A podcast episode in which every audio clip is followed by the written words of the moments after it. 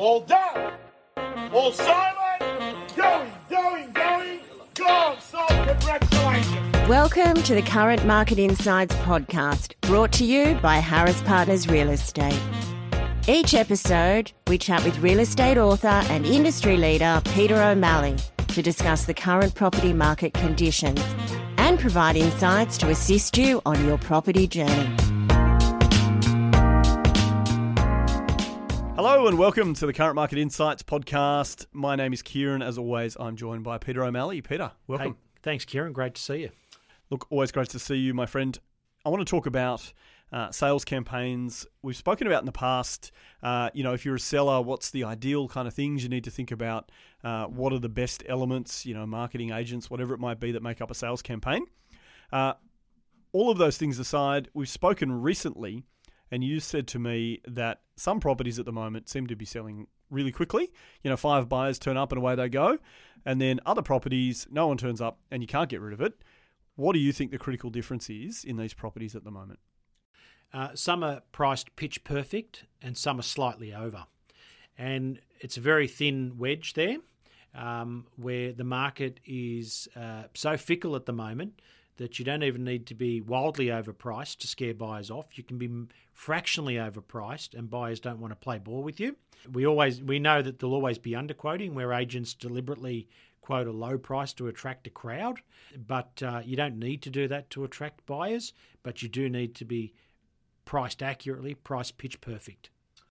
There is always underquoting. We've talked about this so many times, and it really is a hot button topic. How do you, how do you, as an agent, set the property up so that your buyers trust the information you're giving them? How do you say to them, look, this, you know, this is the kind of market price that we're looking at, and you can come along and see this property and have a chance of actually owning it?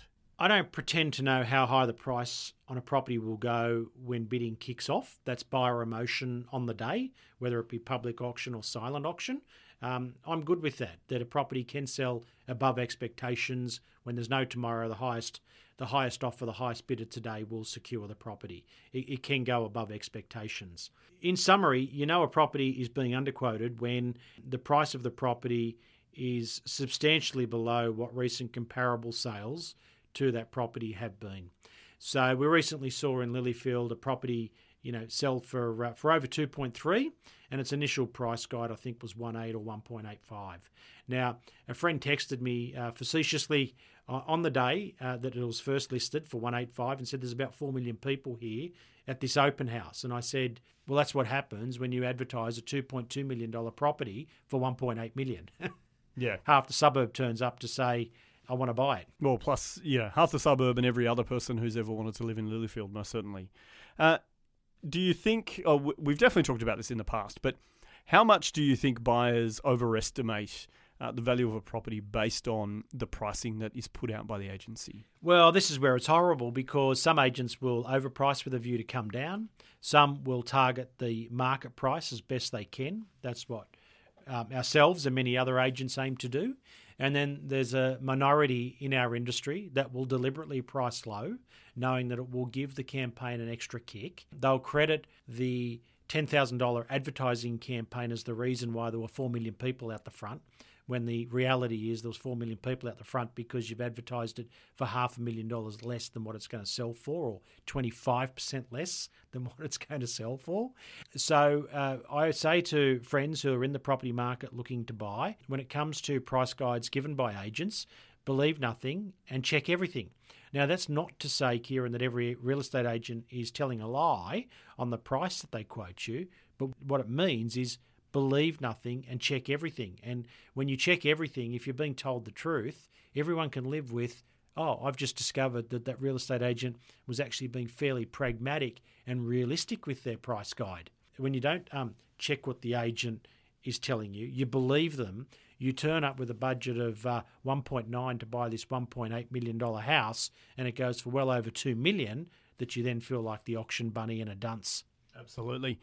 You uh, you mentioned for buyers out there, critical to check that the uh, the guide is accurate based on their own research.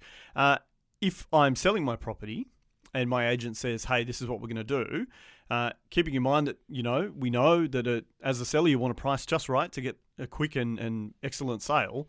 Uh, how would a seller or a potential seller do their own research to make sure that those property or their property is going to market with the right price? I think the best way to research now um, is not a paper based written report of recent sales. I think the simplest way to go is onto realestate.com and or domain.com. Go to recent sales for your suburb, draw up all of the recent house sales or all of the recent townhouses sales or apartment sales, whatever it is that you're selling or proposing to buy, and look at how those recent sales and the floor plans and the standards of finish and the respective locations, how does that compare with the property that you're proposing to bid on and what it's sold for versus the price guide that the agents told you? And if you're selling, obviously, then you know using that information to compare with what your agent's telling you before That's you right. do go to market for the first Yeah. time. There's always outliers. I accept that. You know, I've had sales myself, Ciaran, where I've told the owner 1.3 to 1.4, and it's gone for you know 1.6. I, I, I get that, and some people can throw rocks at, at us and say you're underquoting. I wasn't underquoting. I told you what I told the owner. I told the owner what I told you, um, and competition on the day took it to a certain level. But when that happens with regularity with the same agents, well, clearly you can't run into that much good luck.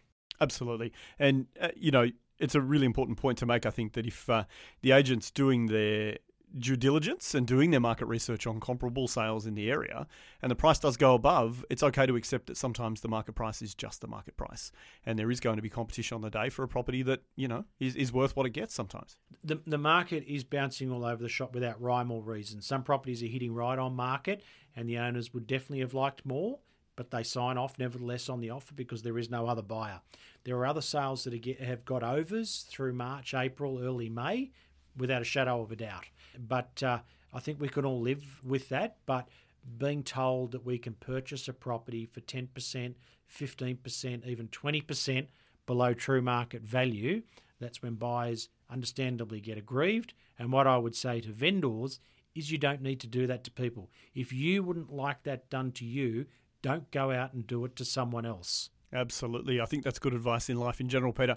And also, you know, to remember as a buyer that if uh, if you've been looking at property for a while and this one seems too good to be true, it probably is. It definitely is. Uh, look, very short one today, but I just thought quickly, uh, given that pricing's so important, is there any particular segment of the market, uh, if sellers are out there, that there's certain property types that are doing really well when priced well at the moment, or is it just anything priced correctly uh, is starting to move off the shelves?